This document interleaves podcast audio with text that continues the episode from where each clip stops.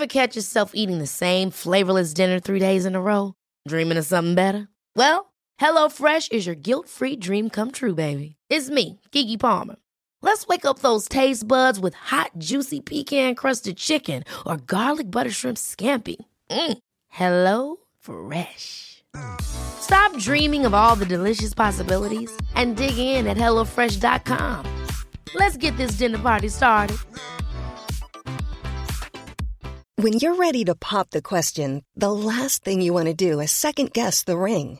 At Bluenile.com, you can design a one of a kind ring with the ease and convenience of shopping online. Choose your diamond and setting. When you find the one, you'll get it delivered right to your door. Go to Bluenile.com and use promo code LISTEN to get $50 off your purchase of $500 or more. That's code LISTEN at Bluenile.com for $50 off your purchase. Bluenile.com code LISTEN. There's never been a faster or easier way to start your weight loss journey than with PlushCare. PlushCare accepts most insurance plans and gives you online access to board-certified physicians who can prescribe FDA-approved weight loss medications like Wegovy and Zepbound for those who qualify. Take charge of your health and speak with a board-certified physician about a weight loss plan that's right for you. Get started today at plushcare.com slash weight loss. That's plushcare.com slash weight loss. plushcare.com slash weight loss. what a mess it is to wait by the phone that someone's going to ring and give you permission to live your life. The only person that really can do that is you. So the phone is never going to ring. So you should be the one ringing. That is Michael Lawrence, and this is episode 174 of the Osher Günsberg podcast.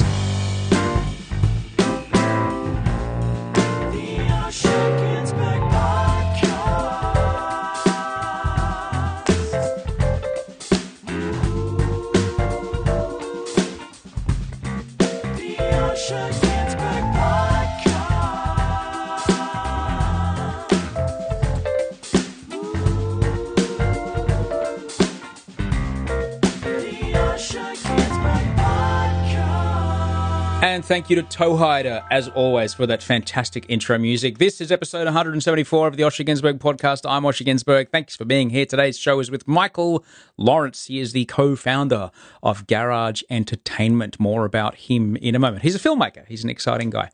Uh, thanks heaps for everyone that supports the show. Uh, for as little as five bucks a month, you can support the show on Patreon.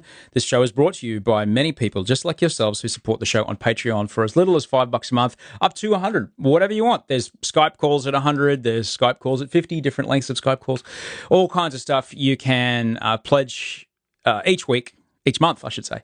Uh, as little as five bucks will get you exclusive episodes uh, by uh, exclusive. I mean, they're only for people who pledge money. So, yeah, there's another one coming uh, at the start of next week. I put the new episodes up at the start of every month, new exclusives.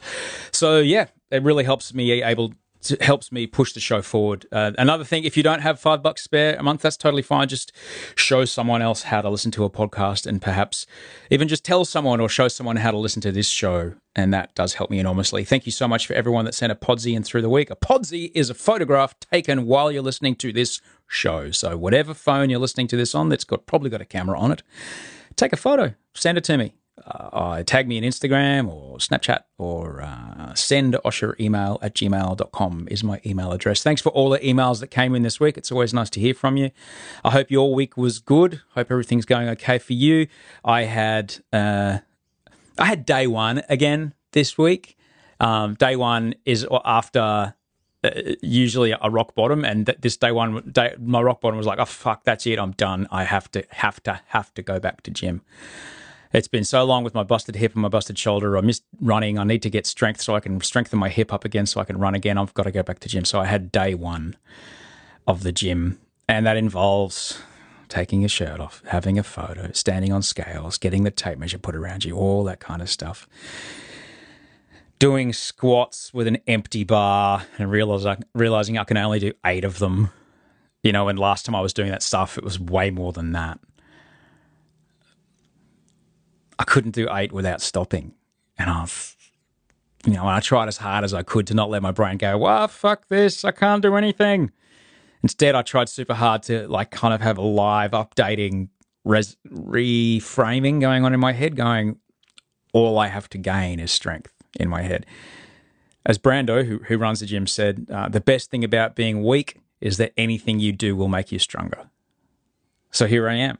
I'm trying to do anything I can to make me stronger. I'm resolving to, and I'll tell you now, this is day four. I'm resolving to do 100 days in a row of just looking after myself. That means trying to exercise at least once a day and just look after myself in terms of what I eat. And I'm going to see what happens. 100 days is the 1st of July. So let's see what happens. Could be interesting. Uh, the medication shift that I've been talking to you about is going continuing to go well. However, however, I have found that I'm I'm a little more spiky around the edges uh, than normal, and I guess this week I'm looking to find those precious milliseconds between hearing something and reacting to it, so I don't say the wrong thing because the wrong things come out a few times, or the right things come out but with the wrong tone of voice. And uh, I've noticed that I'm I've been turning a few people off. I have to be careful about that. So the cycling helps. Anything that keeps me kind of tired helps. Um, but look, yesterday, oh my goodness. So, yesterday, I'm recording this on a Sunday. Yesterday, I was at Georgia's water polo match. Uh, I love Saturday sport. It's the best thing I get to do all week. I absolutely love taking her around and um, watching her water polo. It was the grand final. They had a big, uh, big game. And we it was the classic like it was like a straight out of a teen movie we we went to the super fancy suburb with the super fancy school like the old moneybags part of town with the old moneybags school. And they have this Taj Mahal, this water polo star factory where, you know, there's massive posters on the walls of their, their students, the girls' school. And so our team walks in and they're the kind of like the underdogs, and their team's got, you know, heaps of kids and, you know, really fancy uniforms and all that kind of stuff. But they had their own schools, coaches refereeing the game. So one of the girls who was refereeing the game was the coach from the opposition team, the team that Georgia's team was playing last week. So that team has two coaches, and one of them was the referee. And so the, the, all the decisions were going the way of the of the fancy school. Never, the whole time I watched water polo, have I ever gone over and said anything. But I went over to the officials' desk. I said, "Hey, can you sort this out? Like all the penalties are going their way. It's just, it's not okay." And uh, I just got so fired up. And anyway, it was 4 0 after the first quarter, and the girls came back and they got beaten uh, 5 6. So they got beaten by one after an incredibly difficult first quarter. And uh, anyway, the refs changed out and all kinds of stuff. But I was fired up. And I thought, right, just don't say anything. you just say the wrong thing. I could feel my heart was beating. I could feel my pulse in my neck. Just don't say anything. I had to go outside and just breathe, man. It's school water polo. There's other things to get fired up about. But yeah, I was wrangling that one. I had to breathe deeply as I drove home. so let me quickly tell you about my guest today. He's a great guy. Michael Lawrence is the co-founder of Garage Entertainment. You can go and check out their website right now. It's garageentertainment.com.au. It's I guess it's kind of like Netflix for action sports. They have the world's largest action adventure film and TV collection. Okay, so anything like 3,000 films or more, I think, uh, involving anything is like surfing, snow sports, water sports, cycling, anything that involves humans, adventure, and defying gravity in some way or the other, and elements, so extremes of heat or cold. You'll find films about it at garageentertainment.com.au. And it's the biggest collection of these films uh, online in the world. Uh, Michael is also, most notably, uh, from a lot of people would probably know his landmark documentary, Bra Boys Blood is Thicker Than Water, the film that uh, was narrated by Russell Crowe about the uh, Maroubra surf culture and uh, the group of gentlemen called the Bra Boys, uh, which we do talk about in this conversation. Michael's he's a really nice guy. He's a passionate storyteller. He's a very astute businessman. And he's a visionary in the field of, of digital distribution. He, he came into my kitchen and he sat down and went, Ah, I like what you're doing here. This is good. No middleman. Just get it straight to the people. Yes, he got it straight away uh, with the podcasting scenario. It was really good. Uh, he's got a great story to tell. I'm really grateful that he came over on a Thursday afternoon to tell his story. Um, so please enjoy this cup of tea and a chat about all things that happen south of Coogee and north of Botany Bay with Mr. Michael Lawrence. Welcome to my house, Michael. Michael or Mick? Whatever. I'm, I'm Well, it's your show, about- man. You know. um, What, what do you want on the artwork? uh, I Mick's fine. We're, we're fast friends now. So welcome. I'm glad you're here, man. Thank you. I apologise. I am in the first coffee of the day. It is uh, 20 past, 25 past two, and when we shoot batch, we do them. Uh, we do them overnight. right. Why do you think? Do you think the world is obsessed with finding love? Do you think the reason why we're Uh, it looks certainly it's certainly hot at the moment, isn't it? There's Married at First Sight. There's Bride and Prejudice. There's the American Bachelor. There's Bachelorette. In the states, they do Bachelor in Paradise, Bachelor Pad. Um, yeah, there's a lot. and is it is that a, a statement about where we're at? Well, I think it- it is because I mean, I got this job because I was single after getting divorced and was suddenly dating again in this world of. I mean, the last time I was single, Facebook hadn't even been invented. I was still on the T9, you know, I was still lining shit up on the T9, you know, one thumb while driving. Uh, T9's an old texting protocol, folks. Don't worry, it was before autocorrect. And now suddenly I'm in this world of iPhones and selfies and being able to do research and looking back at someone's pictures and um, uh, yeah, okay, you Yeah. know, and, and swiping left and swiping right. And so I, de- I developed up a dating show, in studio dating show because I was like I was unemployed. I was like, fuck this, I've got to make a job for myself. So I made up a dating show that I could host, and I came down to Australia and I pitched it, and ten bought it in the room, and which is awesome. And we went into development. And then about 10 weeks later, they said, Hey, remember how you said you want to come down here for three months and shoot a dating show? Because I was living in America at the time. I said, Yeah. They said, Well, look, we just, you know, we've just secured The Bachelor. Do you want to host it? I'm like, yes, I do. so And my- is your dating show coming? no, my dating show went away. Which is fair still, enough. well, no, I'd still like to see that. It's fair enough. Oh, yeah. It's a goodie. It's a, it's a goodie, but it's in studio. Right. So maybe now's the time. Mean, Perfect Match was a, a, a category of its own. It Yeah. created, and you'd be a good host.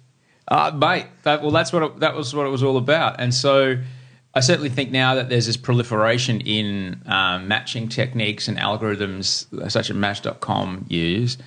Um, and I've been to a Tinder wedding, you know. Have you? Oh yeah, like this is a when there was a Tinder baby at the Tinder wedding. I spoke to the marketing director of Tinder, and they were threatening to use the tagline, which I thought was brilliant, was "Don't blame us if you fall in love." That's a pretty good one. You were DTF, but something else happened along the way. Yeah, if it's almost like its own show. Yeah. So I think that would be why it is, and that dating is no more this kind of thing that we try for. Hang on, Frank is about to rip this to pieces and hump it. Where's Humpy Panda? Where's Panda? Frank, Frank for everyone is the dog, Yeah. not not the next door neighbour. No, they're familiar with Frank. Okay. Um, but after, ah, ah, ah. where's Panda? Give me Panda. Where's Panda? Give me Humpy Panda. He um, he. Uh, it's all this dating talk. I'll Well, yeah. After Frankie eats, he loves to he loves to, loves to throw uh, either the pig or the panda around for about ten minutes, and then he shags it for a bit, and then boom, he's out for a couple of hours. There he is. Love that guy. There you go, Panda. There you go. Panda's Yeah. in trouble now. Kung Fu Panda. Uh, so I think that might be it, you know, and I I I think that it might be the fact that the kind of dating of multiple partners that used to only be available to people who had a certain set of social skills, and a social, certain way of, uh, of, of looking and appearing in public, um, is now much more accessible to regular folks. yes. Um, what was I reading the other day? It was an extreme statistic, but it was a doctor in Darlinghurst talking about um, he's seeing patients with, uh, you know, who aren't being very careful when they're doing this sort of stuff, but they're lining up um, 10 shags a day. Yeah, I know. I flinch when I think about it, but they're absolutely, you know, lining it up at that that volume. Um, whereas these sorts of things used to be only reserved if you're in a rock and roll band or a pro surfer Would, or would something. He, would he consider that a problem, an addiction at that level, at ten a day? I I would say if you're if you are having sex with ten people a day and you're not a sex worker or in a funk band uh, Or on the golf tour? or on the golf tour, let's be honest, um, yeah, you might want to have a long hard look at yourself. Yes. Um, What are you looking for? well, yeah, you probably aren't going to find it wherever you're looking. Yeah. It's just a vagina. It's not the portal to the next No, no, level. it's- There it's is no not a numbers up. game. No, it's not a numbers game. or a penis. It's just a penis. It's not. It's not. A, it's not a. It's like an Easter Island totem that is sacred and, and full of uh, magic and mystery. Um, so just this is. int- I'm so glad you're over here. I've wanted to talk to you for some time because what you are doing and what you have done, as much what we're doing right now, was probably something as like Tinder, probably wouldn't have been able to been done 15 years ago, 20 years ago. Like if I was wanting to, you know, Broadcast. do what we're doing right now, I'd need access to at least a couple of hundred thousand dollars worth of broadcast equipment and a license. Yes. An FM license or an AM license. Or a really good tape duplicating machine and a postage franking machine. Uh, you know, I just wouldn't be able to do it. No. But now I can because of the technological uh, windows that have all kind of aligned. So, but let's just rewind a little. Are you, we're in Bronte, which is a suburb of Sydney right now. Are you originally from this part of the world? I'm from Maroubra. Oh, Went to Maroubra Bay High School. wow. So Do you have um, a tattoo? No, I don't have the tattoo, but um, a lot of the people that we grew up with obviously were an important part of that movement. We're talking Uh, about the Bra Boys. yeah. Now, what was it like growing up in Maroubra? Uh, I'm- I think we're about we're about the same age. So, what was it like growing up in the Maroubra in the late seventies, early eighties? Uh, It's a lot of housing commission. When I ride my bike through there, there's still a lot of housing commission yeah, houses it's around the, there. there's um, no parking meters in Maroubra. It's one of the only beaches in Sydney because it was protested that there is a lot of housing commission and single mums, and the beach should be free. And it's been a great outlet for you know young men and women to kind of focus on a beach lifestyle. And it's still no parking meters today. The barbecues are free, and they still kind of got that sense of community about it. Maroubra's always been the number one fashion colours was black, and it's still probably black.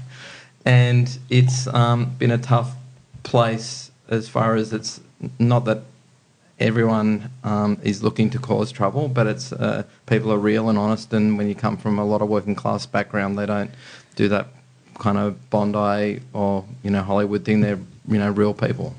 Right. Well, one, one would argue there are real people everywhere, uh, but less people who have disposable income to Yeah.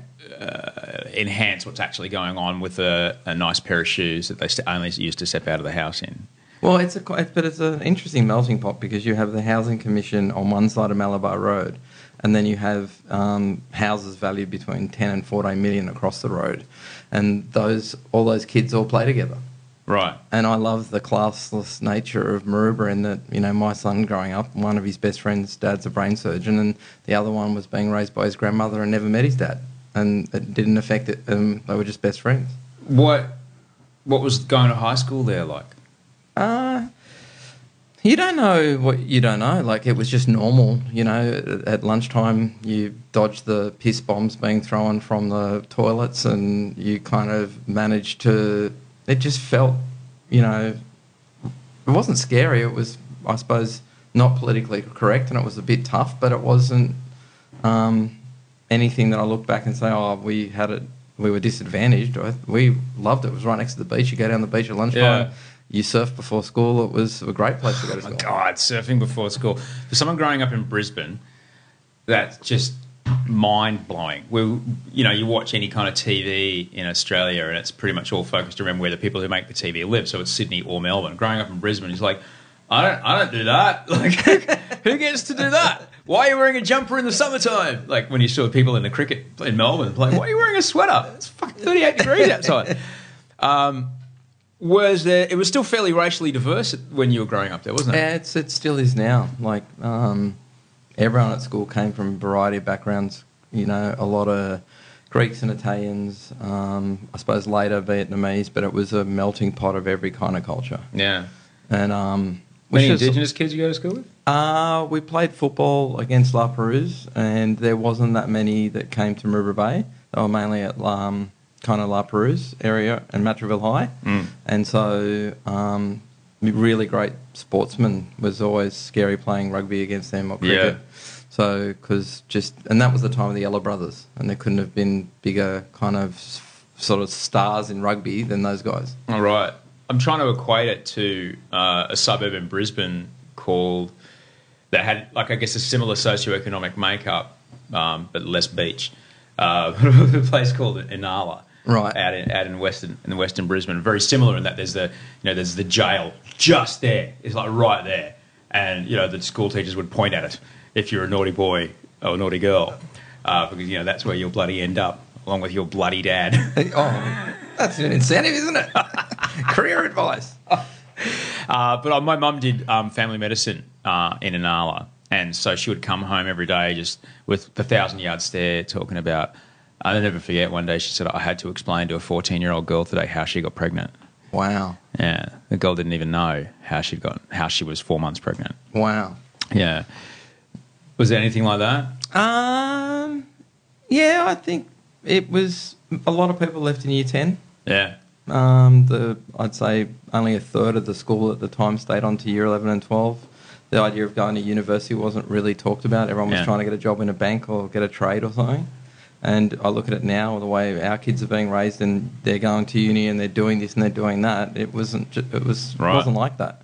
Yeah, I remember even in, even in my school in Brisbane, which is a super middle class, mega all boys school, with everyone's dad was a lawyer uh, or a doctor, which my folks were.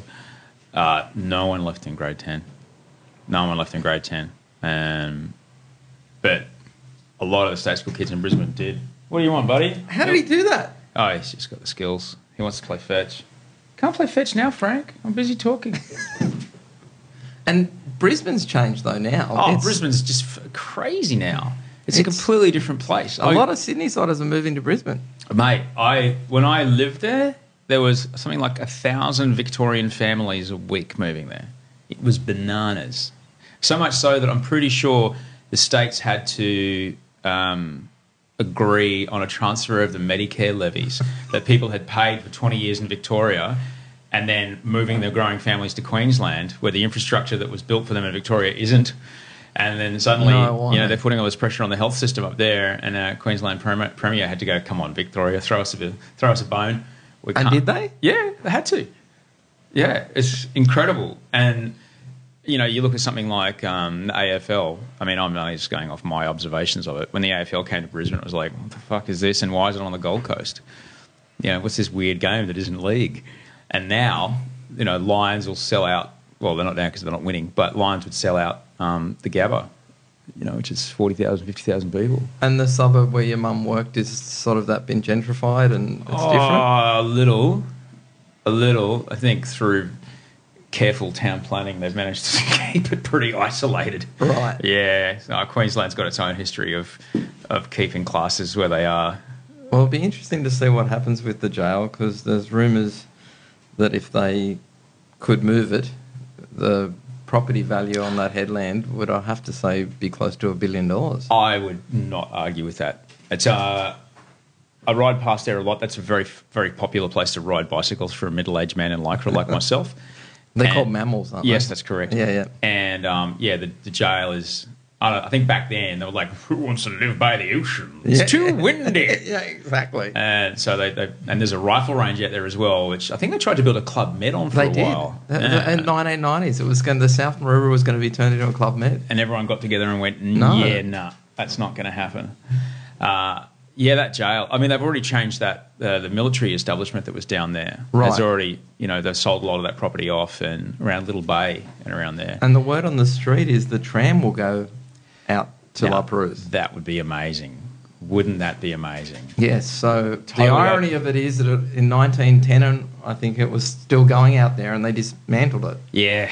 and now they're building it again. But Who, whoever got the idea that pulling the trams out of the ground, I don't know, man. I don't know. There's a there's a conspiracy theory in the states that it was the uh, a conglomerate of uh, either shell companies or something like that, run by um, Ford and Rockefeller, yes, who pulled the red line out of the ground. a And taxi driver told me this story Yeah. in LA. Yeah, they that they actually bought it, and pulled it out of the ground. no, they actually made it run badly for three years and started their own lobby group to get it dismantled and widen the roads because the trams wouldn't run on time. And then they want just to sell more cars. Oh man. No, that's capitalism gone wrong. I oh, think. well, welcome, mate. Look at it. Jesus, look at it now. So, at what point was it? was it the kind of thing you, you grew up? I mean, you make you make action films now. How early were you in? Did you see a water housing? When was the first time you uh, touched one? No, we. I kind of in growing where we did. I didn't know how to make films or what to do, and so it was a really strange time. So I started. My best friend, um, with one of his first paychecks, bought a you know a handy cam, and we started making short films at sixteen and seventeen from his kind of apprentice paycheck Now, as this a is a, just for, for the format. Was it was it a Hi8? yeah. Hi8. Wow. Which was, I mean, they used to make the A Late. Show was a Yeah. Hi8. Wonderworld was shot on Hi8. Yeah, it was. It was. Uh, it was the technology, I suppose, today, like a Canon 5D. It was, Hmm. and it was acceptable, and people could make stuff on it, and so we They would started. broadcast it. Yeah, yeah. Yeah, they would broadcast it. And from that, um, What kind of short films? um, mainly just comedies, and then I got into uni, and everything we did would be a film. Ah. And so, like when we had an advertising project, we'd make our own ads, and uh, you know, it was kind of, I suppose, a bit working dog uh, esque. Yeah. And then from that, um, I kind of drifted into What'd you do at uni? uh, business. All right. And um, at UTS, it wasn't even a, university when we went there. It was called the Institute of Technology. Yeah. And um, a, a career lady handed a brochure out at Maroubra as the first and last time I saw her. And I saw that course and said that would be awesome at 15 and work towards getting into that degree. And so did that and didn't know how to get into the film industry. So I wrote a script um, that the first thing I ever wrote got optioned out of um, LA. and I thought, this is easy. This is all you do. And it never got made. Uh, I went to LA and had meetings about it and lived there for a little while and realised that just because you write something, you're so far back in the process of what's going on. And a bit like you with the setup here, you need to take control of what you're doing. So I decided to get into more producing and, and actually sort of raising money or putting my own money into making things happen. So, hang on. How old were you when you wrote the script, and what was it about? 21. Yeah. And so that would be close to 30 years ago. And it was about fat kids at a fat camp. And Disney wanted to make it into their version of, um, you know, Wonder Years meets Stand By Me. Oh, was it a, a series? It was it was the, the tone of Wonder Years, but it was kind of the the more fat version of Stand By Me. Wow. And so I learnt a lot from that and I got paid to adjust the script and I'm there going, this is pretty awesome. How But did you even get it to LA back then? I gave it to a guy that was moving to LA and was going to go to a party when he got there. Get the fuck out of here! And then he gave it to a girl that he started dating who was Hans Zimmer's, um, had set up a production company called Remote Control Pictures. Hans Zimmer's the music guy Yeah. that you know from Batman. Mul- dun dun dun dun. Wow. Does a lot multi. Oscar winning. Wow. He needs a house for his Oscars. Yeah. And then he had his own production company and they optioned it straight away and started paying me to write it. And then when I realised it wasn't going to happen, my wife said, my girlfriend, now wife, said, let's put some money aside and start making short films that you can produce and write and direct yourself. And so we did that and shot on 16 mil and kept making stuff. And I was lucky enough to meet a lot of really good people along the way because I think the greatest advice you can get is ask for help and get good mentors. So Glenys Rowe, who is a very established producer, and her husband Chris Noonan, that wrote and directed Babe and did a lot of Kennedy Miller stuff, they became my film mentors, and um, kind of we started working on a project together. And then my wife said, "Why don't you talk to the boys and look at helping make a story on Maroubra?" And and that's how kind of I felt like I'd done enough boot camp and knew how things worked that I approached the guys and said, let's see what we can do. And they wanted to make a documentary, and so we put a team together and we all went and made that for a few years. That's a very. I'm going to have to rewind on that a bit. There's a bit in there to pick apart. Uh, let's talk about the mentoring thing. Let's talk about who. How, when did you realise that? Why a mentor is important? Uh, if in every point, I think there's a transfer of information that needs to happen, and good people get a point when they've achieved enough. They want to share how they did it, and that's why they're good people. So my advice to people that are looking to break into any industry, whether it be fashion, film, music, is target people that you love their work. Find out whether they're kind of um, open to it and ask them to be your mentor and work, work for them for free and share with them but never overstep the mark or become difficult and you'll be surprised how many people will help you. So you did a bit of work for free? Yeah, I I did everything that they needed me to do, and and as far as worked on the script and did stuff and paid my own way, and and they loved the fact that I was hungry and but fair on the boundaries that I'm not their sort of responsibility. I've got to do my own thing, but you'll find everyone everything we've ever done. When you ask for help, if the cause is right and the subject matter is truthful and you know inspiring, anyone will help you. And what about the idea of you, you spoke about you and your girlfriend had this idea? Well, she had the idea. You got to you got to take control of it and make your own thing. When did the idea of you know making your own work come along and not waiting for the knock on the door? It came from going to LA and realizing what a mess it is to to wait by the phone and that someone's going to ring and give you permission to live your life. And the only person that really can do that is you. So the phone is never going to ring. So you should be the one ringing. And that was how it started. And then from there, it's just snowballed. So, and that includes everything from asking, you know, getting a chance to get Russell Crowe to narrate the film, getting Joel Edgerton to narrate, narrate the next film. Whenever we've asked for help, people have always been there and said, I believe in what you're doing. And, and that can be anyone from a business or a, a celebrity or a, an actor or a financier. If they believe in your cause, they will help you usually. And is that the difference when you pick up the phone because you're you're doing a lot of proactive? You're you're the one knocking on the door. Yes. And this um, I it was a painful lesson I had to learn. Uh, that you know I just described earlier about getting this batch gig. Yep. All everything that you see around you is because I went out and I didn't wait for the ship to come to me. Uh, swam out. What's the difference when you pick up the phone? What's the difference behind what you're saying when people say yes versus when people say no? Um, no one ever really says no. They usually lead you to a path that you were meant to hit. If you if your pitch is bigger than you, if the reason why you're doing something is greater than you, um, and if you're trying to, they can see what you're doing will make a difference. That's the way you sell things. It's not about you. You're being pulled in a direction beyond you, and you're just a servant to the material or the outcomes that you've made possible for everyone in the team. And then everyone will say, "Ah, you should ring that guy, or I will help you." So when it comes to making a, a film, I usually explain why I'm making the film and why I think it's important, and the team that I've built around it and why they think it's important. And everyone goes, "I get it. That's what the project is. That's the message. I want to help you."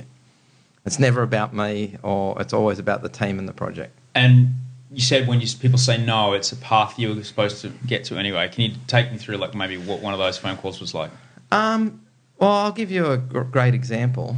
Um, when we were doing Fighting Fear, which was a kind of follow up to Bra Boys, I wanted to find a, another narrator to was going to be right on for that material, and we talked about um, Joel Edgerton early, but we thought no, let's shoot for the stars. Let's go and maybe get Mark Wahlberg. And so um, I started, to the embarrassment of my business partner, every single meeting for four months. I started my meeting by saying, I know this is a weird question, but does anyone here know Mark Wahlberg or a way to get to Mark Wahlberg? And everyone would burst out laughing. I'd explain the film, I'd explain why we're doing it. And then one day someone said yes. I know his agent. I will contact his agent. I believe in your project. And next thing you know, we were screening the film to Mark Wahlberg's um, second agent in LA, and they loved it. But he was doing This is Ted. Lev or Sarah? Um, this is um, Ari's assistant. Ari the Shark, Emanuel's assistant. Yeah. he came on behalf of Ari, Right. and they said we would love to do the film, but he's doing Ted, and he had another movie coming out, so he won't be able to do any press for you, and it's going to be no good to you because you won't have access to him the way you want. So we would recommend that you don't chase him on this. But if you ever want to talk to us, the door's open. And so we then came back and said, you know, um, what are we going to do? And I'd known Joel a little bit, and Joel wanted to see the movie because he just made Warrior, and he'd been an MMA fighter, and he'd heard about this project. So we sat there while Joel was on the set of um, doing The Great Gatsby, and him and Nash and his brother came, and um, Joel just looked at me and said, "I want to narrate your movie." And he was kind of our first choice, and so it was meant to be. But we'd had this wonderful kind of experience through Hollywood, and, and he did a great job, and it was amazing. So, were you disappointed? Take take me through the how you handle because I'm you know a lot that comes up on this show a lot, and I've had um, Olympians answer this question. I've had all kinds of people answer this question. Just the very nature of your career is if you play 100 matches, you're not going to win 100. You might make your career on the success of two. Yes. All right. So there's 98 times that you get told no. Yes. What have you learned about hearing no, and what have you learned about having to deal with no? I've found I treat it like buying a property, in that the first three times you go to auction, you never get the house that you thought was your dream house, and then you get the apartment or the house or the moment that you were meant to get, and it was better than the other times every time. So no is an edit to your life that it wasn't meant to happen, and if you want to keep going, there will be a yes, and it'll be what's meant to happen. But sometimes no's feel like, ah, there's no parks here. I fuck. Why does the world hate me? I want to park on this street. Um, as I've got older, because I'm a doer, I've worked out you, sometimes I've forced things to happen unnaturally, and it came with a whole lot of problems. And some things you shouldn't force. Some things are meant to be not happening, and so you've just got to deal with that in the process. And so I've stopped really forcing things because it really can create greater negative energy later when you don't make things happen in a natural way. Using your your natural skill of uh, persuasion, your ability to tell a story, your ability to say, "Look, I believe in this story; it's bigger than me," um, and pushing past the nose. What are the signposts that come up to you, going, "Oh, maybe maybe you're on the wrong path here"? If you hear something three times, you're meant to make a decision on it. And so the universe is giving you a clear message that you're meant to edit your life at that moment. Now, you may not even hear see the signals, but when something happens to me three times in quick succession, I have to really look at what it is and I have to make a conscious decision to either do it or ignore it at my at my consideration. Can you think of an example? Uh, yeah, I if I want to like, there's a couple of film projects that I've life rights of people I've wanted to get, and I think I can't get it, and it'll be too far away. And then I'll see another small article about it, or I'll meet someone that knows them, and I go, "You're meant to do it." And so then I start contacting them, and the last two times it's worked out, and we've got their rights, and it's a very exciting thing. All right, so that's when you are on the right path. But what Yeah. about when you're on, when? Well, I'll give you the most recent one. There's a lady who has this incredible story. I saw her on Australian Story in 60 Minutes, and I wanted to get the rights to do something with her. And she kept saying no. And then out of nowhere, someone mentioned us. So we thought it was dead. And I was like, well, it's not meant to be. But then she said to someone that we, we've been trying to contact her, and they said, you should ring them. Ah, So it was kind of like it was a no, definite no. I don't want to do that. And now it's going to be a maybe to a yes. so it's persistence. If it, you just keep putting it out there, Yeah. and it will happen. If it's meant to happen, some it will happen in the time frame it's meant to. But there's a balance that you've found between um, knocking on the door, Stalking. and kicking on the door. yes, AVO stalking. Oh shit! And, but you know what?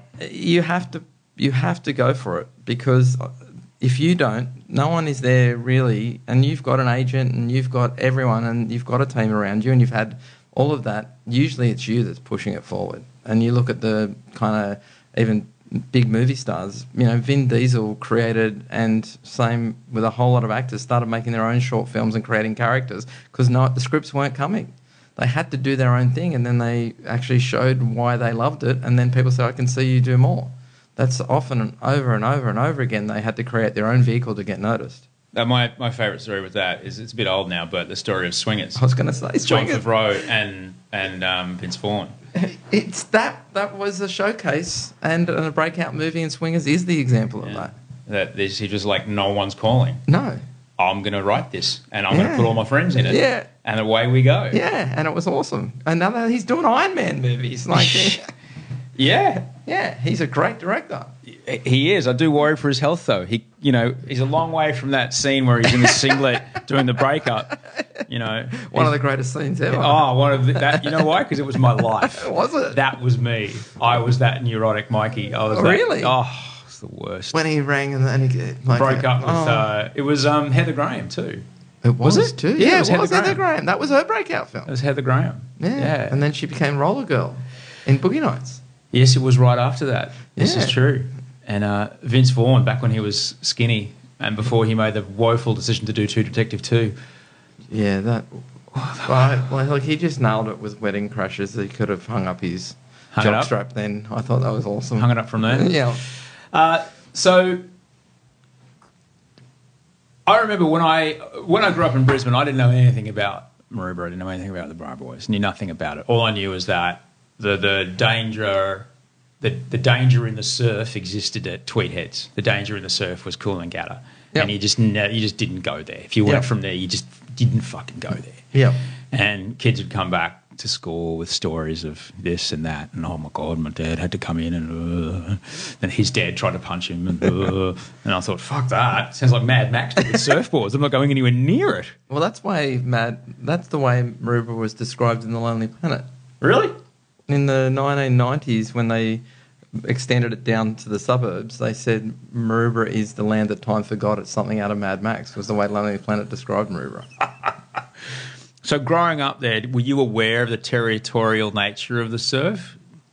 Yeah, but it's one of those things that, we'd go to Narrabeen, and I was more scared at Narrabeen because you don't know who anyone is. Mm. And so when you, I suppose, grow up there, you know who the characters are, you know what their likes and dislikes are, and how they work, and it's just, it's just a respectful thing. I've actually never in, um, you know, forty years of surfing down there, I've never seen a fight in the water. At Maroubra. Never. I've seen a Narrabeen. I've seen. I've even seen a fight at Foster, but I've never seen one in Maroubra. And I'm sure I know they've happened, but I've never. It's never really happened, and maybe it is because for sort of locals surf there and everyone knows everyone, and there's not much argy bargy between them because they all kind of they may not be friends, but everyone understands what they're there for, and it, I've never seen any trouble ever. What did the what did the pecking order nature? I mean, a lot of people may not realise that the the there is the un, the unwritten rules of waiting for a line, waiting for a, a wave Yes. in a lineup. Yes. Um, in that it's almost like a, a, a silverback gorilla. Yes. Um, and then the the the, the all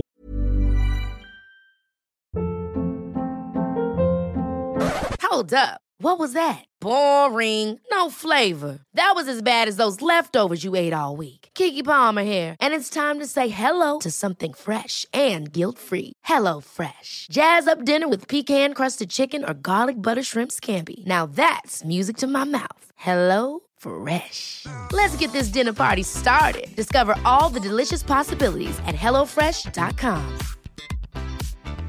Hey, it's Ryan Reynolds, and I'm here with Keith, co star of my upcoming film, If, only in theaters, May 17th. Do you want to tell people the big news? All right, I'll do it. Sign up now and you'll get unlimited for $15 a month in six months of Paramount Plus Essential Plan on us. Mintmobile.com slash switch. Upfront payment of $45 equivalent to $15 per month. Unlimited over 40 gigabytes per month. Face lower speeds. Videos at 480p. Active Mint customers by 531.24 get six months of Paramount Plus Essential Plan. Auto renews after six months. Offer ends May 31st, 2024. Separate Paramount Plus registration required. Terms and conditions apply if rated PG. water goes down from there. Yes. And if you're lucky, yes. you'll get to pick up the scraps. Yes. At the end, what what did learning the rules or the law R L O R E about that give you that you could then take into the rest of the world, take as you got away from the beach? I think surfing in general is uh, they're finding now in business that people that um, do sort of adventure sports or sports in general makes them better business people because they're calmer under pressure and they actually naturally survey the terrain of what's going on and they're reading everyone because when you're doing some of these sports you you know they can be quite dangerous not that surfing is but if you look at mountain biking or kind of off-piste snowboarding surveying the situation and who what's going on is critical and I think that that's one thing that surfing, you're trying to control something that's moving and out of control. It gives you a really good sense of calm when you go into a meeting because that's not really anything like the ocean can be. You, it's it's not only surveying the situation; it's um, making you're like an anti-lock braking system. You're making hundreds of decisions a second Yes. as the terrain is changing beneath you, and you have absolutely no control except the certainty that you are plummeting, Yes. or the wave is going to crash, or the wave is going to hit that reef, Yes. and there is death at the other end if you don't do something. Yes. And that's quite exciting. like, but, you know, the back to the pecking order, when there's good surfers in the lineup, growing up or now, you sit and, enjoy it because it's like the best of anyone. Like, if you walk past and see a great tennis player, when you see someone that's really proficient at what they've done, you, it's an artfulness to it that you go. And sure after a while it gets boring if they get all the waves. But when it, but if you are in the lineup with people that can, you know, Maroubra's generated a lot of amazing surfers. It was good to watch, and it still is. Like there's a crop down there now of young kids that, um, if they all stay focused, they could end up on tour, and we may have another Australian or world champion because there's a really great energy around surfing and and being focused on a great being a great athlete. Well, what I'm I've been around the surf industry a little since 2002 when Channel V started doing a lot of work there, and I met a bunch of people in the tour. And um, for a few years there, we travelled with the tour, and I still know one or two people who are who are in it. And what struck me was that here's this sport that millions of people participate in, some have more heavily than others, others in certain countries, but there's only 46 spots in this particular lineup, and some of these guys are tenured and they aren't leaving in a hurry. Yes. Like at the time, Sunny Garcia, he's not going anywhere. Yes. And no one's going to ask him to step aside. Yes. He'll go when he feels like going. Yes, yes. Um, he'll still wild card him in. He'll show up and like, it's now a 47 man draw. Sunny's here. Yeah, yeah, yeah, yeah, yeah totally. Um, but that was your only path, and it was there'd always been that uh, surfer who didn't go on tour, that surfer who um, split aside and, and, and, and kind of paralleled out into the, the filmmaking and the art and the music, and they managed to find a way to pay their Yep. bills Yep. by doing that, by either making films like Alby Falzon or someone like that. Yet, I love your thoughts on what do you think the and we were, we were talking about the technological windows opening up uh, for podcasting to happen. Yep. Okay, so not only is the recording equipment, this little Zoom recorder, uh, able to then transmit over a high-speed data connection that's on a mobile tower to someone's phone, which is an ex- astonishing piece of computer computational equipment, um, allowing me to actually just broadcast. But you needed four or five things to happen before podcasting could be a thing. What's your thoughts on the miniaturization of cameras and the availability of, of cameras and editing technology uh, as far as giving those surfers outside of this Pro Tour opportunity to pay their bills? Well, there's the two things in that.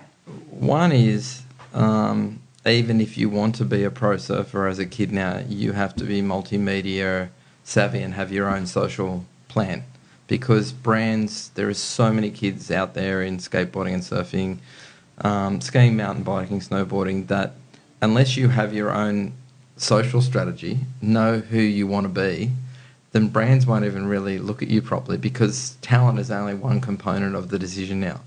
So they there's brands that won't even take a meeting with you unless you actually have your social over ten thousand people.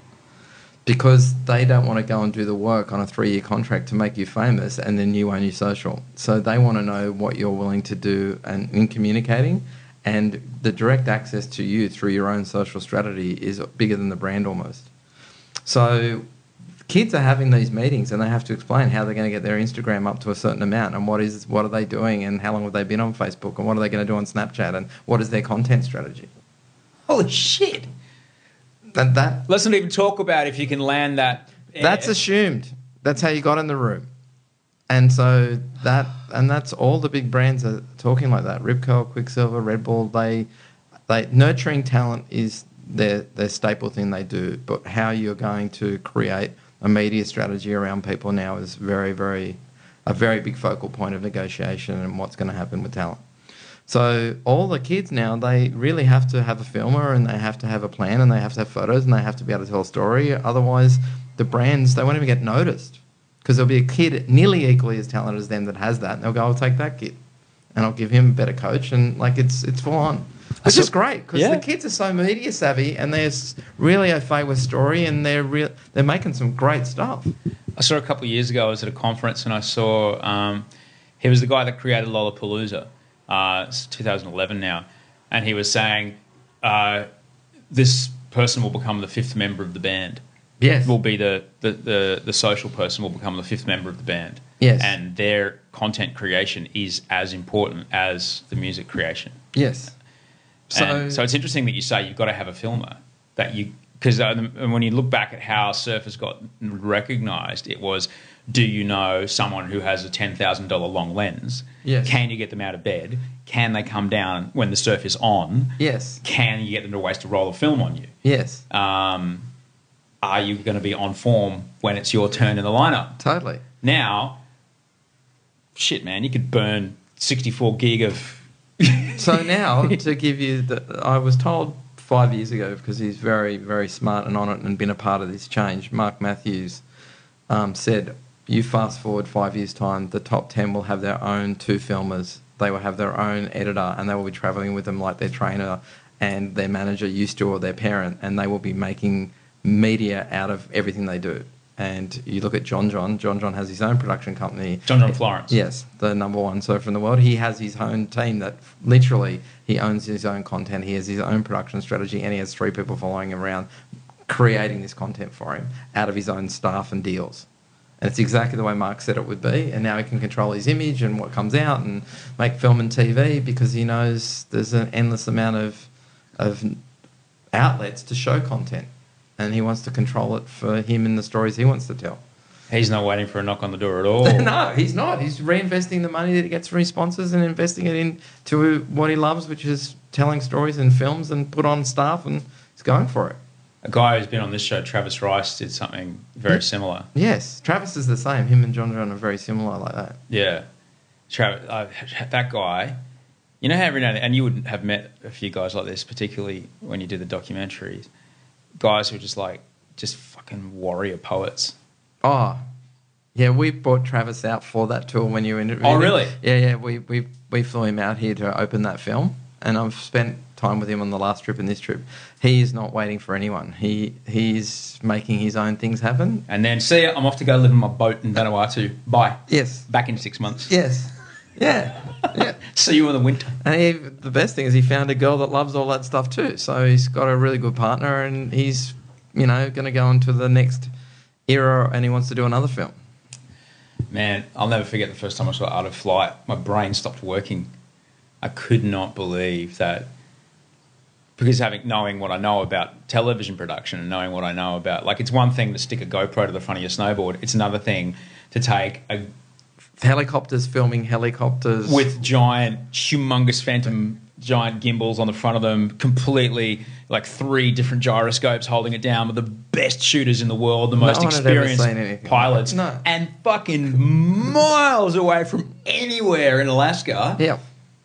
No one had ever done that. No, and it I, that's where I think people sort of wonder where I think Red Bull have done a lot of really cool things to grow the space that way. Yeah. They've thrown money at technology and, and talent to grow the, the ability to do stuff like that. Yeah. And that's reset things like that. Then sort of drifts back into, you know, normal movies like Fast and the Furious or Bourne or whatever. They're like, have you seen that shot? We should think of shooting that way. Yeah. And the coolest story I've kind of heard in recent times is the guy that invented the red camera, which is the staple kind of shooting tool for all of us, was the guy that invented Oakley sunglasses. What a genius! And he said he would do the same thing he did for eyewear for film technology, and like his story is incredible. We got to get him on the show. I don't know if I can go to his island. It's out in Fiji somewhere, I think. It apparently, but Yeah. he's what an incredible. I just read um, a book, and he was one of the case studies in it. I didn't realize he was the same guy. It's the same font. It is. wow. There you go. Yeah. Wow. yeah, It just It's the same font. he wasn't Red Epic. Yeah. done doing one thing. He did another thing. I'm sure I'll do something else. Yeah, moving. That was the first. I think that was like the first more compact filmless camera with a sensor that you could absolutely put on a big screen. Yes. On a cinema screen. Yes. And wouldn't be and it was a fifth of the price of a Sony Canon equivalent. or an ARRI. You, Yeah, You know, just wasn't- and you could shoot. You could put just regular Canon lenses on it, like SLR lenses on it. And he went to the trade show, and all of the other guys said he's got to be a shonk. It's not possible to do it at that price. And he was taking pre orders. They said, You'll never get your cameras. And he's just done it. And some of the best cinematographers are just working with him and proving the technology. Like, it's an amazing story. Oh, sure. Oh, I've seen him I've seen him slung under drones. I've Yeah. seen- Yeah. It's, bananas. so the GoPro thing changed our access to being in the moment. Didn't it? and that's kind of I think been a massive growth in content. Uh, the timing of that brand was incredible, where narcissism was the new cocaine. So can I get more of me? I'll get a GoPro and a selfie stick and walk around. And how how much more of you can you get? But on the good side of it, it allowed people access into these sports and these stories and a more intimate feeling of how these people make these critical decisions and the life they're living. I think that that's been incredible what GoPro's done. Let's talk back about a little about the the trick of. Um, I mean, when you made the, the film about the Bra Boys, you're covering subject matter which is f- sensitive at the least. Yep. All right, because you're dealing with people who have uh, a hell of a story to tell, but some of the story they'd prefer wasn't, you know. It, yeah, it was. It, it was. We started filming before anything happened, and we just kept filming and held on, and we just lived through all of it. Um, and no one could have predicted, and that's why I think you can feel that tension in that movie. And um, it was a baptism of fire, and then you start adding. Um, you know, Russell Crowe wanting to get involved and, and, and narrate it and help sort of shepherd the project to, you know, be an outstanding Australian documentary. So there's a lot of things happening all at once, and the subject matter was something that it's not natural to me as far as you know, the script that I wrote was about fat kids, and I had been making romantic comedy short films. So, want to talk about out of your comfort zone, but it was this. It, what it taught me is universal stories, um, and redemption and inspiration. Um, it had everything in that, and I've learnt from that that you know you got to look at that matrix of ordinary people in extraordinary situations and those outcomes. And I just loved um, the way that Koby had gone from having that upbringing to being the best big wave surfer in the world, and you know, ordinary people achieving extraordinary things was very inspiring, and that I think was the the leave behind. And then we moved into fighting fear to see whether you know Mark Matthews, who was scared of the ocean, wanting to be a big wave surfer, you know, and take you know the the lead that Koby had, and Richie being a carpet layer, being a cage fighter, it sort of in a way had the same thing. Can these guys do it? Let's film them for two years and see if they can reach their dreams. And so, you know, we're motivated to get involved with stories which are, I suppose, secret parenting devices. Because we have, my, I- my business partner has two kids, I have three kids, and they may not listen to me, but they may listen to Mark Matthews or see that story and say it's not the mistakes you make, it's the way that you uh, approach them, fix them, and, and do it is really what will define you. Because we all aren't perfect. And that's what why I think a lot of people like what we do because we show the imperfections, but then you can still do it. What about the, and certainly when it comes to the Abbertons, Yeah. do you have to tread carefully? Um, well, Sunny, it, that's kind of when we decided to make the movie. I said to Sunny, "What are you? What movie do you want to make? You know, this is your story. This is your tribe. This is your family story." And he wrote and directed it. And basically, we spent a lot of time talking about it. And he was very passionate about the way that surfing had a stigma and all that history bit, which I think is really cool in orientating where surfers fit into society and all of that. I think he did um, because he was the director and it was the story that we agreed to make. As much as it was a moving target, it was his, and that access made it work. So it wasn't me trying to force anything. So at the end of the day, that film could have only been made through the family agreeing and doing it. And the way it kind of came together was when we first started talking about, you know, what's a documentary and how's it going to be. The um, we had a, a team meeting and I said to them, because being professional athletes, all three of them, they're highly competitive. And I just said the most, I said to Sunny and then Koby later, the most successful documentary in Australia was Gone Cane Toads. And they're like, Cane Toads? We can make a better movie than Cane Toads. And so I think that really galvanised everyone together that we were going to make a documentary that was cooler than Cane Toads. And, and people didn't realise that we were looking, um, especially with Koby was still competing and Sunny had had a really great surfing career. We did set out to consciously make um, a, a, documentary that would be seen by a lot of people, and it wasn't an accident. And that team spirit, as far as let's make something really impactful, is what held everyone together. So, what was the biggest misconception that a guy like me, a blow-in to Bondi from Brisbane, who dyed his hair blonde and, and ran around, what that made me terrified of going anywhere south of Coogee? Yeah. What was the biggest misconception that I would have had about those guys?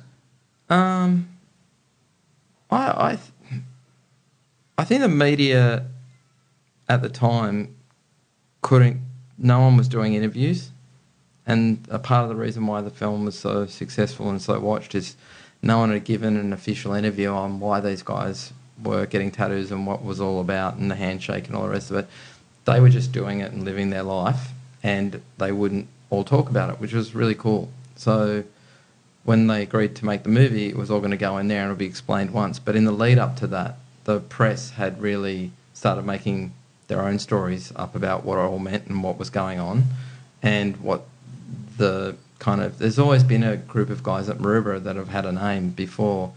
Bra Boys that was called, you know, MRA. It was the Maroubra Write-Off Association. There's always been a tribe mentality of guys down there. So the Bra Boys was only the most recent iteration of that, and there's a lot of older guys that have done stories and, and had kind of their own tales to tell. So it, I, I'd say that when you get a group of 200 guys together, there in any sporting code or any beach, there's not going to be um, perfect people in it. And I think because no one had talked or let it in, the hunger for it sent the whole press rife and sideways. And so when the film did hit, um, and that's kind of where we wanted to start the media process properly, and we got Koby to do Australian Story. And I think people were really surprised about his story, and a lot of people were saying, "Why would you do that and reveal so much of his story before the film came out?" Because we wanted to handle the material correctly and not just go and do some salacious thing. And um, I think a lot of people started thinking, "What is their story about, and what is the movie about?" And the Australian story was a key part of that. So you mentioned uh, two I just want to get the the idea and, and kind of talk a bit about. You, you mentioned before back when you're getting your film made, um, you know, the, you get you get yeses. You ask questions and you get you get yeses. What changes about a project once you uh, the, the, the word attachment is used a lot. Yeah. What changes about a project once you get the right person attached? Um, For example, you talked earlier about Mark Wahlberg, Mark Wahlberg, Mark Wahlberg. It didn't Yeah. happen. But say, for example, no, no, no, we've we've got it's Sunny. We've got the guy. Yep. It's his show. Yep. So Yeah. Um, well, there's a lot of boring stuff about filmmaking or the creative business process is the legals. And so, unless you have the rights to something um, and legally can prove to people through the chain of title, then you can't attach anything. So, the, the what we've I'd say I've learnt the most about in the last sort of 15 years is how important the foundation of your legal um, built on the rocks and not the sand. So until you have everything buttoned up, so if it was um, Bra Boys, we needed to get the Abbertons rights to tell their story. With the everything we do, we start with that, and that can take a long time, and things can fall over there even before you start that process, though, you've really got to sit down with them and all agree you're going to make the same movie or the same TV series and agree on the outcome of what it's about. And if you, in my experience, if you actually all agree on that, ego goes out the window because you come together and say, we've all agreed that this is what it's about. And we're all going to make that for these outcomes. And that becomes the, the compass document or the compass principle of what you're doing. Not everyone's going to be making a movie. Some people listening to this say, I don't know, they may want to. It could be an art show. It Yeah. could be a coffee table book. It could be whatever. It could When- be it could be the an F forty five they're trying to get up. You know, it could be Yeah. could be anything. What is it that you found about finding the right? You talked about finding the right mentor before. What about finding the right kind of the right partner? What are you looking for? The right person to attach. Well, it comes back to we just did a film recently um, with a guy who's a um, quadriplegic, and they wanted us to help make his documentary, and we sat. I sat with them for two days before we agreed to get involved and finance it and build the film because I wanted to make sure we we're all making the same movie. And with that particular story, his his journey was quite obvious. He was uh, an emerging pro surfer that had been put into a tree at 100 kilometres an hour as a passenger, um, you know, 15 years ago, and he wanted he wants to eventually surf again. Um, what was what wasn't obvious and they hadn't talked about and hadn't wasn't in the film is he's got this beautiful wife, and she was in an emotional wheelchair till she met him. So I said, look, if we get involved, we want to make a love story and they had to agree on that and we all agreed and we wrote a treatment and we then attached the right you know director and, and got the right process around that once we all agreed what we were making so i don't know if that's answering the question but then you start going with that who has done something like that? Who should score it? Who mm. will shoot it? And who's really into that? And that's how the team starts building itself. And back to that phone call bit we start ringing people mm. because you know what it's about and you can sell it from your heart and in a logical plan, then that's when people want to be attached to it. And it gains it kind of gains momentum. Yes. From that, knowing what you're doing, knowing the why Uh-huh. is the most important bit. Because if you can explain that and it's greater than you, that comes back to full circle in the We've conversation. got we've got him. We've got his wife. This person's in. Oh wow, that's going to be great. That sounds yeah, exciting. He's Mick Fanning's best friend, and he dedicated his world title to his third world title to him. And the real story is that he wouldn't ma- get married until he could kneel to ask her, and then stand at the altar and dance. All medically impossible. And he knelt, he stood, and he danced at his wedding. and that's why once we worked all that bit out, everyone wanted to be involved in that movie. Uh, who doesn't? Yeah. And you, do you find when you're making those kind of stories, people don't ask about the check too much at the Totally. head? Right. we had people give music, we had people help, and we decided for the first time not to get a narrator because their story didn't need to be heightened. The story was good enough on its own to not go and get a, you know, when I first thought about it, I wanted to go get someone like Lord to narrate it or go and get a female voice and, and how hard it is to find the right person and, you know, falling in love as we come full circle in this conversation is difficult. But once we started editing it, we're like, we don't need a narrator. This just stands on its own. Their love story is driving it every day against adversity. We don't need anyone talking over the top to give you clues or heighten it. It's just amazing, especially when he does dance. So now everyone's going to have to go and see it. Yeah, I'll, I'll send you a DVD. I don't know. I heard. Oh, well, you'd go on the garage platform and watch it. Oh, you've got a platform. Yeah, There you go. yeah, I'll give you a, a code and you watch it tonight. It's a whole new world. Get the tissues. I'd love to. Cry um, three times, I promise you. Oh wow. And did you like living in Los Angeles? I moved for a variety of different reasons. I moved there to, I mean, at the time, uh, I'd met someone and, and I, you know, I'd gone, I thought, as far as I could go in this country. I didn't know what to do next. I was on this trajectory. And my, it's a complicated story because at the time I was like, well, I want to go and see what I can do uh, on the world stage. Let's go. Yep. But also, it was like I got there and was like, oh wow, I can do groceries. Oh, this is great. I can just, you know, go get a coffee and not have people run all over me. This is nice. Yep. So part of it was going away to hide. Yep. Um, and through that, I, the earliest parts of my career, radio, Channel V, I was the one knocking on the doors. Yep. Um, then Idol came along, and then I got out of the habit of knocking on the doors. All the offers were coming in, and then I got to Los Angeles, and I really didn't know what I know now about creating your own work, and everything kind of ground to a ground to a halt. And uh, I found it, I found it okay until I went and worked. I went in Amsterdam for a while at a business school there. Um, and once I saw how a different society can live in a first world country, that America isn't the uh, the peak of the mountain. In fact, it's it's not even base camp.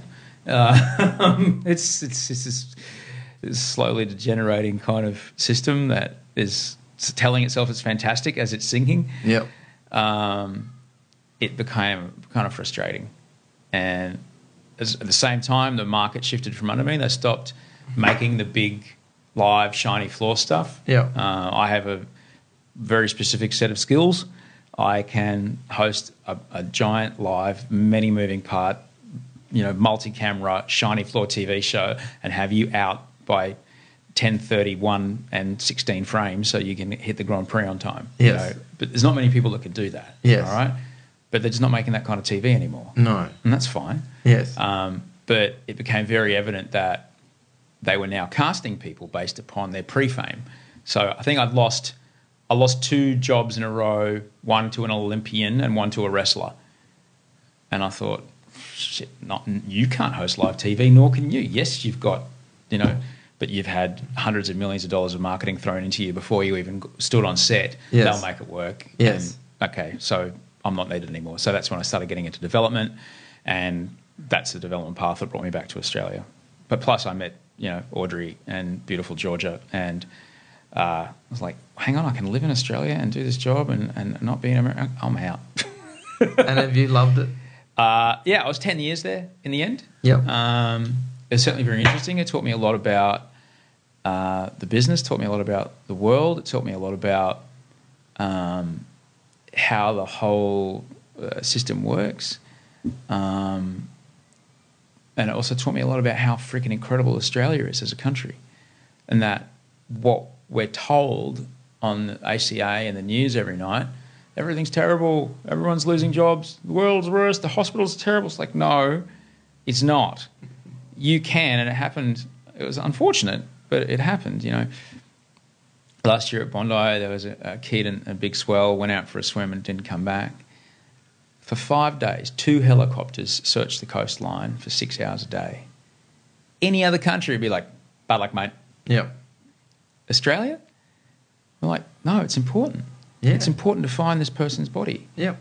You know, you can you can fall over on the street.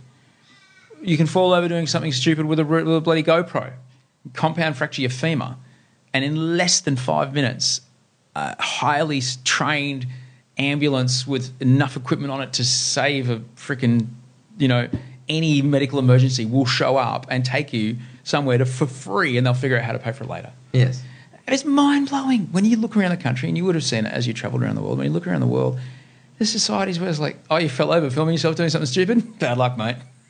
And in America, that could be a 20 grand bill. And the rest. Yes. Oh. That's only if you just hurt your finger. I yeah, I've I've been to a hospital with a mate who partied a little too hard, and it was seven thousand bucks for two IV drips. No.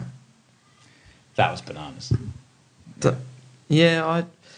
The thing about technology is, and it's it's made it that you can really work from anywhere. Yeah. And but I, I read an article maybe 20 years ago, and Peter Weir said, "Look, I live at Palm Beach. I I'm going to stay at Palm Beach. I will go to work on a jumbo to get a deal or a film up, and then I'll come back to Palm Beach. Why would I live anywhere else?" That's right. And I thought at the time that's a that's a really cool way of thinking about it. But the world's even got smaller now, where he could probably not even get on the plane to go do the deal.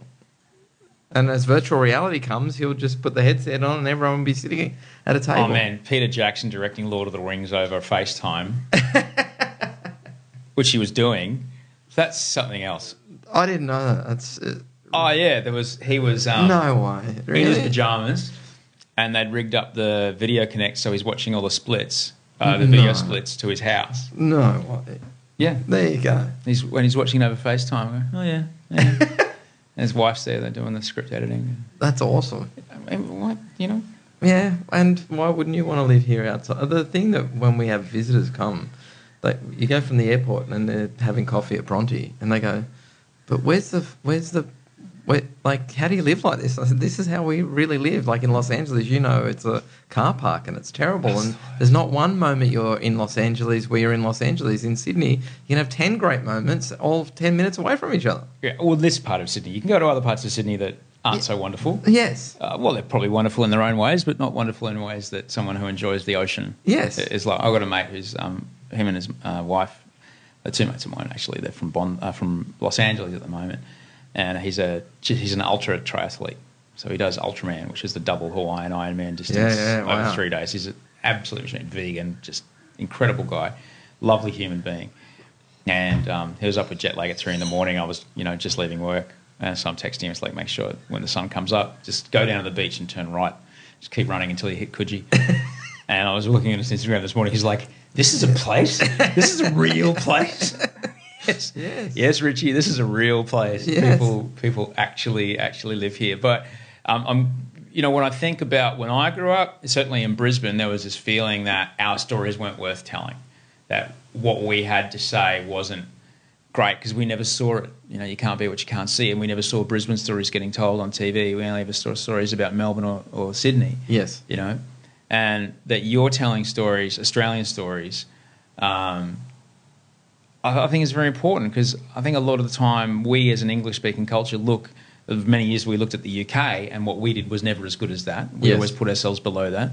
And in many ways now, I, I feel that you know some of us, some Australians have were putting you know our stories aren't as good as this American story Yep. um, to tell, but I really feel more and more that it's it's almost our responsibility to tell Australian stories and not let our cultural difference be swallowed up by chasing the buck Yes. in in the states. And countries become fashionable as far as where it's from. Like the whole Scandinavian thing on drama, they're considered, you know, the best guys on drama. And before that, region owned, you know, the best formats for reality TV. So why that hasn't come out of America? The Voice wasn't created in America; it was mm. created the other side of the world. And so why can't that be created in Australia? The Dutchies, man, They, they are. and Endemol, they know what they're doing. A friend of mine's married to a Dutchie, and she said, "You haven't had much till you've had Dutch." I'm sure there's a lot of TV executives that believe that. Oh man, I miss it. I want to take the girls back there. Um, cool, man. Well, look, I'm I'm just really grateful you came over. I Thanks was told, around. and I knew you did this with Travis, and I, I'm here to celebrate the digital interference and. And one of my favourite shows ever was The Goodies, so I've now sat on pirate radio. Oh yeah, yeah, absolutely. And you don't have a, even have a submarine. You got a really cool place. Yeah, in, in I- Bronte. And uh, I do have a walk in the Black Forest somewhere. Yeah, you There's some do. Herb Alpert. I do have some herb the- somewhere. I'm sure I could. I'm sure I can put it on. Um, cool, man. Thanks for coming around. Man, keep doing this. We, you should be doing the um, visual version next. Oh, visual. visual. Yeah, like Periscope, you can do this and put it out there. Oh, Facebook Live. Facebook the, Live, it's the. Mac Pro in the other room. Yeah. Yeah, yeah. That's uh, getting lights in it Al- over there. Although it's better for me, I have a better head for radio. Because I'm trying to get the DVN connection in here um, uh, because our radio show uh, uses this really interesting uh, program called Virtual Director, yeah, um, which basically waits for an audio signal and then cuts on the audio signal. So you can basically. It was No started way. for there was a, a radio. He still is. He's very successful. A radio broadcaster called Chris Evans in the state in the UK. yeah, I know who And is. when they put his Virgin radio show on Sky, they were so they basically rigged up a system that when it detected an audio signal, it would cut the camera, and that they now export that to uh, radios all over the, the world. And um, uh, for example, uh, I think in Today FM they've got it, Kiss FM they've got it, um, and it just you know it just cuts as as you go, as you talk, and so more and more radio is becoming multi-platform, which is why I got into radio again. I mean, I've always been in radio, but why I started doing a breakfast show because I'm really interested in multi-platform and, Yes. and digital disruption and uh, broadcasting, and um, but because I'm down here for six months of the year, we've got to find a way to get a camera um, happening here. So I'm working hard on making uh, the back wall of my office um, look like the inside of the studio in Brisbane. Awesome. Um, oh yeah, I'm getting this. I've got the same microphone. I've got the same pop filter. I've got so the shot looks the same, um, but we just need to get a stable and a video connection out of here. Uh, And up you're to, on. up to Brisbane, yeah. And the bandwidth you need for streaming isn't massive, but you need it to be reliable. So Yes. once you start, unfortunately, once you start getting into the absolute tragedy of not putting fibre to the premises in our country, it's just so sad when you think about what we could have had and the cost it's now going to get me to get a fibre connection here. It's just, It's expensive. mate, It's ridiculous. it's just, It's- it- we were just in Africa and we were getting faster fucking internet in the middle of the Oh. jungle. we have this. Yes, Kenya's better. Yeah, it's ridiculous. It's not. So we've got a new film coming out. You have to come and look at it. Yeah, It's what is it? Um, Taylor Steele, who's probably the greatest surf filmmaker ever. ever. We've just finished a film with him, Wow. um, starring um, John John Florence and Kelly Slater. There's one whole section. Um, at, at a film level, there's moments in that where you've got it's like Out of Heat, where you've got Pacino and De Niro in the same Yeah. thing. We have uh, Rob Machado and Craig Anderson, Steph Gilmore and Rasta, and um, Shane Dorian and Albee Layer. And Wow. it's taken two years to film, shot in 6K and virtual reality, and it comes out in May. moly. And you will love it. The virtual reality we have um, Craig Anderson and Rob Machado surfing around you when you put the headset on. And you can almost high five Craig Anderson as he goes by. Wow. So this technology thing, I, I'm I'm sure you'll be doing radio in virtual reality very soon. I don't doubt it. I don't doubt it, but in Just the as same, the connections here, the fiber will go in, and you'll Yeah, go- but in the same way, in the same way that, I mean, when I started in radio, 1994, I started. What we're doing right now is impossible. Uh, the kind of television that was being made is impo- was impossible. Uh, but now, everyone has access. I, I can, if I wanted to, I could shoot and edit. Uh, if I was really into prime lenses, an entire film on my iPhone if I wanted. yes, All right. Does that make me a great filmmaker? No. so more and more uh, in my in my when I look at the, what's happened in the past and what happens now, um, access to the technology to tell the story is one thing, but being able to tell the story is another thing. And more and more, authenticity and quality of content is what will win. It will no longer be um, production values that win. It's like you can't just have a, a flashy. Like if you look when after Star Wars came out, suddenly all these space movies, lots of things that flashed and exploded turned up. Yeah. But the stories were shit. yep, But if you can tell a great story, it doesn't matter if you're shooting it on a phone, uh, on your Hi8, or in four camera 3D VR, whatever. If the story's great, it'll be okay. And I think that's that's where that Well, that's proven you can have a substandard picture, but if you don't have the story or the audio, it will never work. this is true. It's the audio that's the Hence, we're on radio. yeah. and the, brought to you by Rode Procaster, the finest podcasting mic there is. Australian mate, beautiful. awesome. Yeah, yeah. I'm going to take your photo real quick. All right. Yep.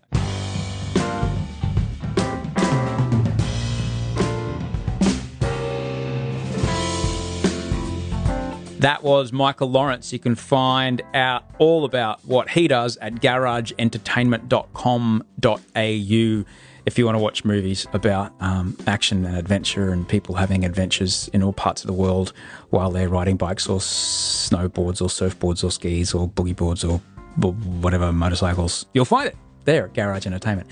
Thanks again to everyone that supports the show on Patreon. Patreon.com slash Osher is where you can put some money each month towards making this show what it is. If this show does bring you any value, I would be very, very, very, very grateful if you would pledge uh, five bucks, at least five bucks a month, which is the price of a fancy cup of coffee or half a smoothie, depending on where you're shopping and that will make sure this show gets to air because the only reason this show comes each week is because people like you support the show. This show uh, can only succeed because it is uh, made by the magnificent Andy Marr, my producer, Haley Van who is my production coordinator, and of course, Toe Hyder with the great music that you're listening to right now.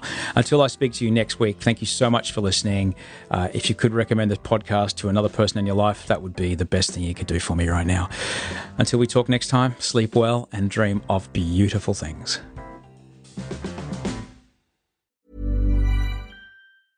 Ever catch yourself eating the same flavorless dinner three days in a row? Dreaming of something better?